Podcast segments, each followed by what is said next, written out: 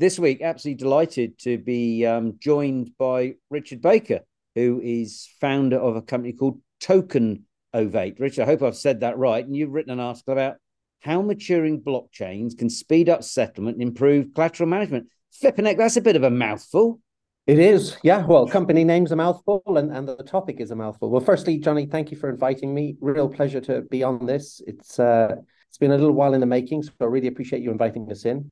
Um, but yeah, exciting. Um, we've got, we've got a lot going on at Tokenovate. Uh, I'll tell you a little bit about the origin of that name as we as we get into this. Well, can you start off by saying, um, as Cilla Black, you say, you know, who you are, where you come from? You know, how did you get into this uh, mad, bad world of blockchains and all that sort of stuff? Oh, it's uh, yeah, it's, it's an interesting story. Uh, well, firstly, I live in the UK. I'm based in Cambridge in the UK. The accent that you, your listeners will hear is Irish. I, I was born and grew up in Southern Ireland, County Cork. Right. Um, we do serve the best pint of Guinness in Cork, by the way. You do. Um, not bad at rugby either at the moment, are you? Yeah, this is true. Yes, it's exciting. it all starts very, very shortly. Uh, but no, uh, a technologist by background, Johnny. Uh, I'm, I'm, trained electronics engineer. Uh, grew up a little bit in the merchant navy as a radio officer.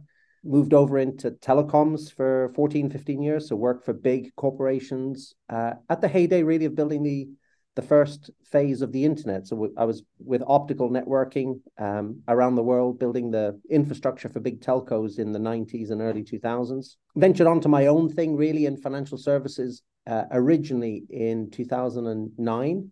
So I was fortunate enough to found and build a company called Clear Trade Exchange, which was a regulated futures market in Singapore. Um, and founded that on the back of reading the Dodd Frank Act and the early drafts for MIFID II, Johnny, would you believe? Um, so felt felt I could operate a new uh, exchange trading venue for commodities and indeed, that that's what we did. We became a, a fully regulated futures market with MAS in Singapore. So what sort of commodities? That, that soft, soft commodities or what sort of commodities was that then? It was it was uh, it was industrial commodities actually. So a lot of it was orientated around uh, the dry bulk shipping market. So we listed uh, dry bulk freight and so dry dry and wet tankers and containers. Yeah. But then all of I guess, commodities that were either consumed by those vessels or, or were shipped on those vessels. So we did iron ore, steel, uh, thermal coal, coking coal, bunker bunker oil. Uh, absolutely thoroughly enjoyed that market. Ran, ran that business for seven years and sold it to Deutsche Börse Group in 2016. And so it, it sits nicely today under uh, one of Deutsche Börse's group companies called the European Energy Exchange. Got it. Got it. Okay. All right. So you've been in the sort of exchange and um, alternative investments, arguably, yeah. for a while then. Yeah, that, that was that was the journey really, or journey one, I suppose, of you know what were bilaterally traded over the counter uh, instruments in all of those markets between between counterparties, and that and I think as regulation changed in 2013, um, a lot of those instruments became centrally cleared, and that brought in you know opportunities to kind of maybe do digitization phase one, and so uh, the the business I built, we were a cloud operating exchange. We ran our central limit order book and our give up services out of Microsoft Azure way back then. And we mm. were one of the very first companies to do that. And uh, but the, you know the industry you may recall back then was was hot with things like straight through processing to clearing houses. Whoa, um, radical stuff. Radical stuff. Um, but it, it was it was a real adventure, but it was it was it was really necessary. You know, at the end of the day, you were trying to de-risk the life cycle of a trade. And so from the point that it's it's it's it's captured and and and brought together in the pre-trade process, ultimately it's how do you register that trade efficiently into a clearinghouse or into a, a custody facility, and then allow that that that life cycle of the trade to be managed efficiently. But as mm. we know, that that has generated, unfortunately, today a lot of um, disparate systems and uh, handoffs across that ecosystem over the last 10, 15 years. So there's lots of databases involved, there's lots of risk systems, reporting systems. So it's today not really that efficient, to be honest. Right. So I guess it was that history um, that that made me think about building Tokenovate.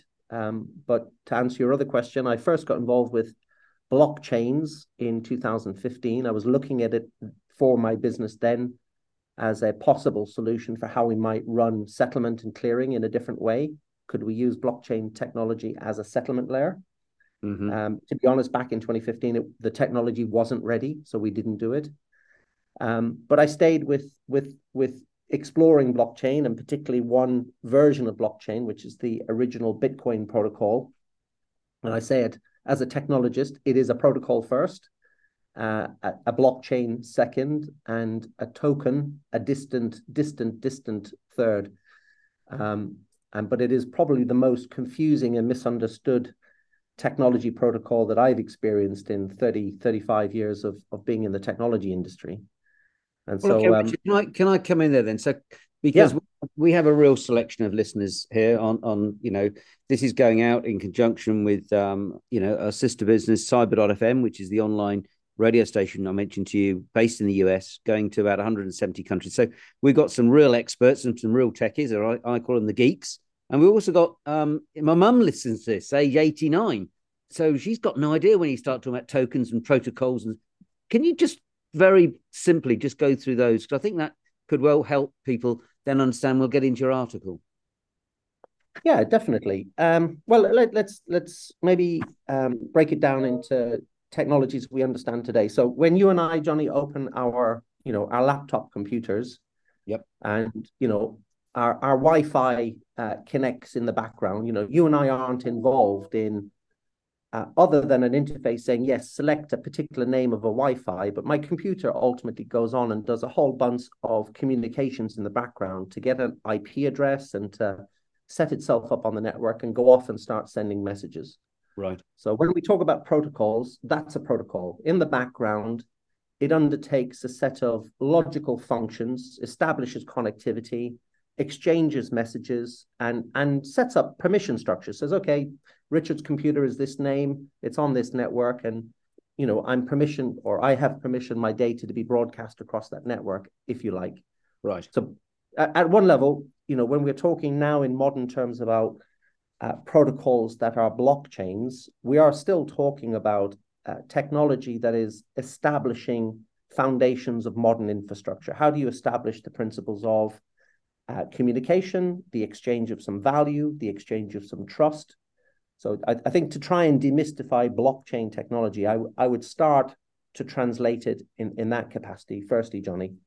Got it. Um, okay. Now, when we talk about, okay, I've, I've got a protocol and it allows the transmission of value. And in a in a blockchain, it's it's it's doing that in a particular way. Firstly, it is one single instance of a common database that everybody sees at the same time. And and a blockchain has been invented to say, actually what is the most important thing to achieve, I guess, in in the undertaking of a buyer or seller uh, meeting each other is that you want a common consensus of the event. So when you and I exchange value and say yes, let's let's do something, what we don't want is numerous databases holding the same record and trying to correlate it or match it up at the end. Actually, it would be more beneficial that at the start of the event it's all on the same database at the same time. So it's a common consensus layer. And again, right. that's the other most significant thing that a blockchain brings to uh, the world, but certainly to financial services. Right. So and then sorry, go on. Yeah, and then and then the final part of that is is in your company name, the token bit. Yeah, and and and yeah, so tokens. So today, uh, tokens are becoming you know digital forms of underlying assets. And they can be anything. We can tokenize cash. Uh, mm-hmm. Uh, we can tokenize property. We can tokenize bonds.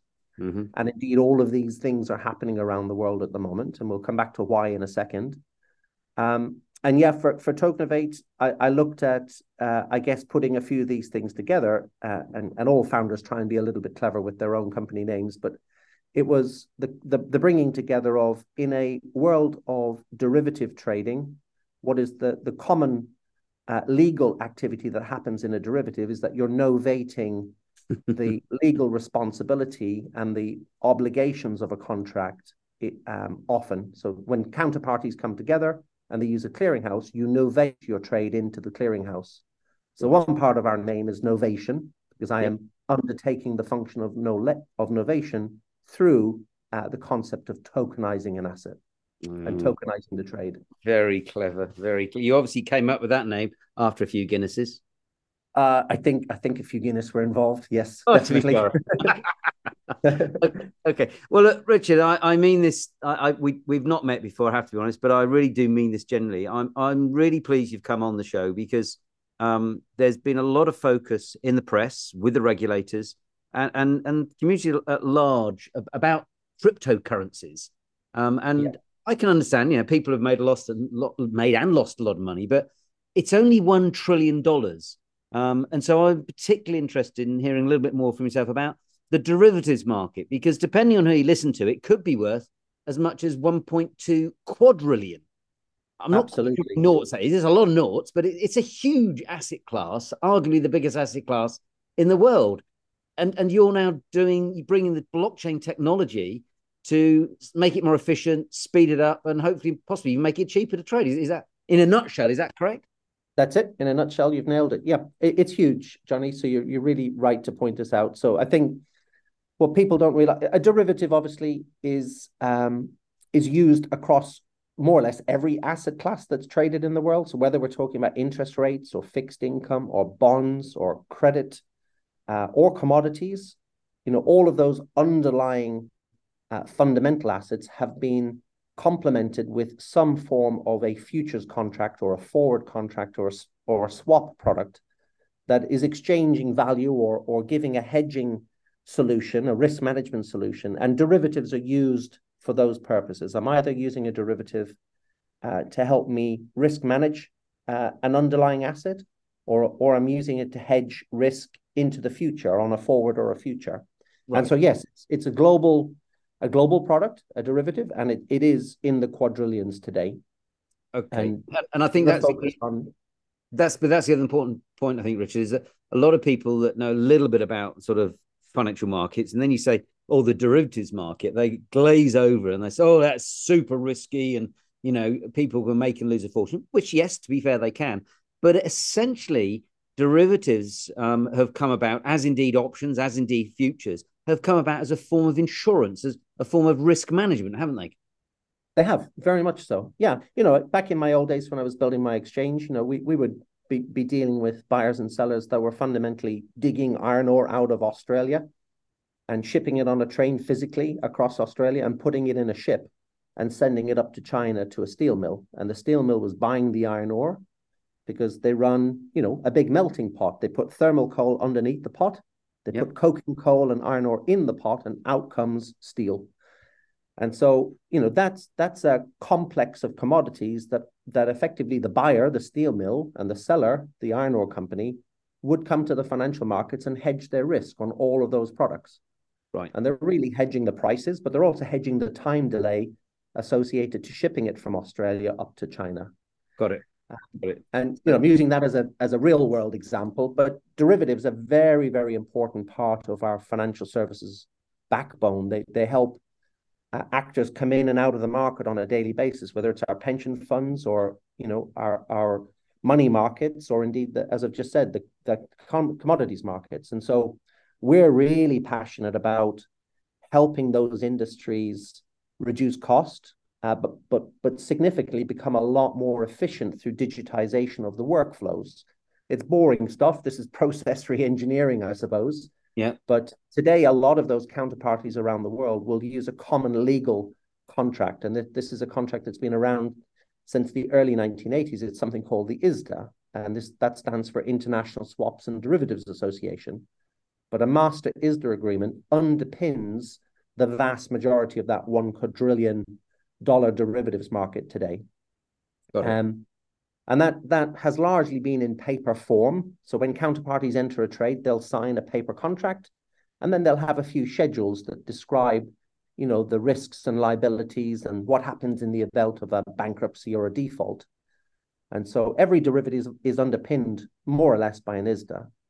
And so we started this business and collaborated with ISDA uh, 18 months ago to start to, to take ISDA in its digital form. So it's now expressed in code. That, that legal contract is expressed in code. And at Tokenovate, we take that uh, code as an expression, if you like, of a logic system. So it's, it's, a, it's a set of conditional logic outputs. And it says, in the event that this happens, do the following things. It's like a flow chart. It's like a flow chart. Um, and we take that logic system and we now deploy it into smart contracts, which are just uh, scripting language. It's so it's it's using a scripting language to write a series of smart contracts, and each of those smart contracts is is a micro small event, and we write that event as it happens to a blockchain. Got it. And what that means is that we can signal very early on that you know a buy and a sell has come together and it, it, comes with the following economic and legal expectations and we can signal the system to say well these are all of the expected conditions and therefore the smart contracts can automate how you de-risk and run that contract in the market and i say it this way johnny because uh, industry gets really excited about the super sexy bit, which is setting up the trade and building a brand new trading system or a new exchange order book system. Unfortunately, for the vast majority of people in the market, maintaining the trade over its lifetime is the more painful part. Yeah. And this is where all the complex risk systems and revaluation systems and reporting systems come in. And that gets less time and attention. So it's often referred to as the mid and back office or the post trade processes. And so we, we use smart contracts to automate and look after the life cycle of the trade. And that's important because if it's a 30 year bond, or a 10 year interest rate, there's a lot of events that happen on a daily basis to maintain that position. So that, that's what Tokenovate specializes in. We help digitize uh, the life cycle of the trade uh, to, to ensure that its economic and its legal expectations are fulfilled digitally. Okay, and bearing in mind this is a, a, a global industry, the derivatives industry, um, and I think we were looking at some analysis recently that um, something like 80% of all global trade is carried out using English law. Presumably, you've got the opportunity to effectively sort of sell Tokenovate um, on a global basis, wherever people are, are, are trading or wherever certainly people using derivatives. Um, you, you can help them make their systems and processes hopefully not just faster and cheaper, but a little bit more robust and, and less risky. Absolutely, and and uh, this is a really interesting topic that's been been debated for quite a few years. But uh, again, maybe for for global listeners, let's let's keep it normal, which is yes, I think English law has traveled around the world for for various historic reasons, not necessarily always good. Um, I say that as an Irishman, um, but uh, it is the backbone. It is eighty percent of the backbone of a lot of uh, uh, financial services, certainly, but also global trade. Yeah. And uh, the UK Law Commission over the last couple of years completed uh, over the summertime this year something called the Digital Trade Act. And the Digital Trade Act came through Parliament in the United Kingdom and has been enshrined into law. But contained in that Digital Trade Act was the legal definition of something called the smart legal contract. And what's what's relevant for this? Well, it's it's about modernizing commerce. It's about modernizing trade to recognize that things are now happening digitally, and contracts can be signed digitally, exchanged digitally. Um, but more importantly, what it's really getting at is that existing legal structures exist even though you're expressing a contracting code, meaning bankruptcy law, insolvency law, common law will still apply to that smart legal contract um, even though it's in digital form. And that that was a really significant step that the UK Law Commission achieved in the UK. Yeah. And we we we follow that closely and we can see that having very significant global impact. And indeed other nations in the world are now looking at that work and are following very similar steps. But I think the reason I highlight that, Johnny, is that you know if you and I are entering into a contract, you know we have tried and trusted history in common law and bankruptcy law and insolvency law and property law. If I own a piece of land, you know, it falls today under property law. And if I have a problem, I want to be able to go to, uh, you know, a court and exercise my rights over that property. And when we tokenize assets, we should expect exactly the same frameworks and the same things to be able Correct. to work for us. Yeah. Well, and uh, I think you're absolutely right. You know, if we'd have had this conversation, um, to be fair, even six months ago, um, you know, there there was uncertainty around. You know, a lot of people said, "Well, a smart contract's not smart, and it's not even a contract." But I think you know we've now had some clarity on that. We've now had some clarity again from the um, the Law Commission of England Wales talking about um, you know the the definition of or, or, the legal definitions and ramifications of digital assets. So um, you know that your time has come in the sense that now is the time that we're seeing institutions almost every day. We're seeing um, you know different institutions coming out and and being much more active in terms of using blockchain technology or DLTs. Um, but wh- where are you as a business? Where do you see? I hate the expression, but I will use it. You know, the low hanging fruit. Where do you where do you see the, the first obvious places that you can take and go and attract customers? Then. Yeah, no. Look, firstly, there's there's been uh, no end of excitement and adoption in in you know in traditional financial services. I think there isn't a month that hasn't gone by this year where I haven't seen an updated report on uh, how many assets are going to be digitized, tokenized, and expressed in smart legal contracts and traded on a blockchain. I think the future of finance markets globally are being rebuilt at the moment, and so we we participate in this through the concept of a you know a macro story, if you like, of what has been known as traditional financial market infrastructure is becoming distributed financial market infrastructure. So we're we're a modern technology company um, participating in that broader transformation. I think what we're seeing early on is um, is there's a lot of pain still in the uh, area of collateral management and settlement. You know, the concept of getting from T plus two in terms of when my trade um, is is subject to collateral and margin, and, and ultimately I'm trying to get to finality, settlement. Mm-hmm. You know, there's still a lot of operational dwell time caught up in that process, Johnny. So we see probably most interest in how do you compress and digitize what's going on in clearing, settlement, collateral management, and and effectively eradicating those time delays and those operational inefficiencies in that layer. Um, so we we spend a lot of time looking at that problem statement and and have a very strong opinion on how assets can be expressed in digital form. So we we have a technique of being able to represent an underlying asset for collateral purposes as a digital twin. We codify in the digital twin the very detailed attributes of the underlying asset. Um, and when we do that, we can express that asset then as a new proxy of value, a new expression of value in a fractionalized way. And, and in a fractionalized way, we can then have the smart contract library manage that asset as it needs to be posted for initial margin or variation margin, or, or indeed just as, as collateral under uncleared rules. Uh, and, and we can automate the settlement process and the trade reporting that goes with that. Got it. And, and that process alone makes up a very large part of mid and back office functions for every bank and every asset manager in the world. And it is where a lot of money is operationally currently timed. Um, and so transforming that first, I think, is is quite a significant focus for Tokenovate. Okay. I, take another leap for, for a second, but what we're also seeing is the rise of new asset classes, Johnny. And I think it would be really pretty criminal if we saw brand new asset classes coming to market in traditional ways. And here I'm talking about things like the voluntary carbon credit market. Yep. So as we now see voluntary carbon credit probably about to become the largest new asset classes in the world, I think it's going to be much bigger than traditional oil and gas traded volumes. Uh, we've seen a lot of forecasts in this market, but it's spanning 193 countries. There's a challenge ahead in how you develop global liquidity. Every sovereign nation wants to protect their own carbon sinks, but we are going to see those carbon sinks get tokenized and brought onto global liquidity networks in digital form. And so that that should be a digital first asset class. It shouldn't be subject to uh, a historic way of working. So I, th- I think we're seeing those two as our most significant opportunities in the short term.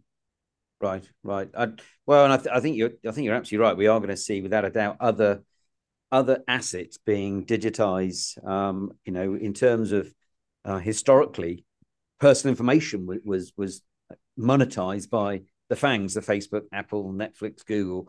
But there's no reason why, in time, we can't see our own personal, whether it's our spending patterns, whether it's our healthcare data, whether it's our driving data. You know, they will be digitized, tokenized, and I, I think this is um, you may well have seen it recently. Uh, MasterCard have um, created a new network called the uh, Multi Token Network because they see potentially tokenization of assets being used as a form of payment. Um, and not that it'll necessarily replace cash, but it'll offer an alternative way that people, uh, in a funny way, almost going back to the bartering that we had. You know, if you go back sort of uh, nearly 3,000 years ago, before we had um, physical forms of money in terms of coins, um, people would barter a bushel of coin for a, you know, a, a, maybe a basket of um, bread or something like that. And, and now we're, oh. we're similar thing. So, um, but really interesting. Um, would love to try and get you to come back um, maybe in oh, six months or so, um, because I think there's not enough people talking about this topic. And I know at some level people say, "Yeah, but I'm not. I'm not into derivatives." And I know you're not as a listener, but it will impact on you know you because it means that if I don't know the the Kellogg's cornflakes can actually you know hedge and buy and sell commodities more efficient and cheaper, then potentially they can reduce the cost of a packet of cornflakes. It's, it's as simple as yeah. that, isn't it, Richard? It is, yeah. And and we've all been subject to that, unfortunately, with with you know the Ukraine Russian war. We we've seen the commodities markets being used heavily for for risk management. A lot of you know fertilizer products, a lot of grains, and and certainly you know our our, our power infrastructures, our, our our gas and electricity supply. Yeah. These are all instruments that have to be uh, risk managed with derivatives right now because there's you know there's been huge volatility spikes in in in the markets post that war, and so yes, whether we're as as day to day consumers thinking about them or not, every product we purchase and everything we interact with uh, ultimately has a derivative trying to help smooth out its price and its supply. Brilliant. Okay, Richard, and the best way to get hold of you, it's fairly straightforward. Richard Baker, B A K R. You're on LinkedIn. I'm on LinkedIn. Yeah. Um, and Tokenvate, it is T O K E N, token, same word, O V A T V A T E, Tokenvate. T O K E N O V A T E, yeah, dot com, Tokenvate. Dot com. Fantastic. Richard, thank you for joining us today. And so it'd be great to get you back later in the year um, as you start interacting and rolling out the tech in, into that derivatives market because it's uh, there's a huge opportunity without a doubt. But, but thank you for coming on today. No, absolute pleasure, Johnny. Thank you very much for the conversation today. Really enjoyed it.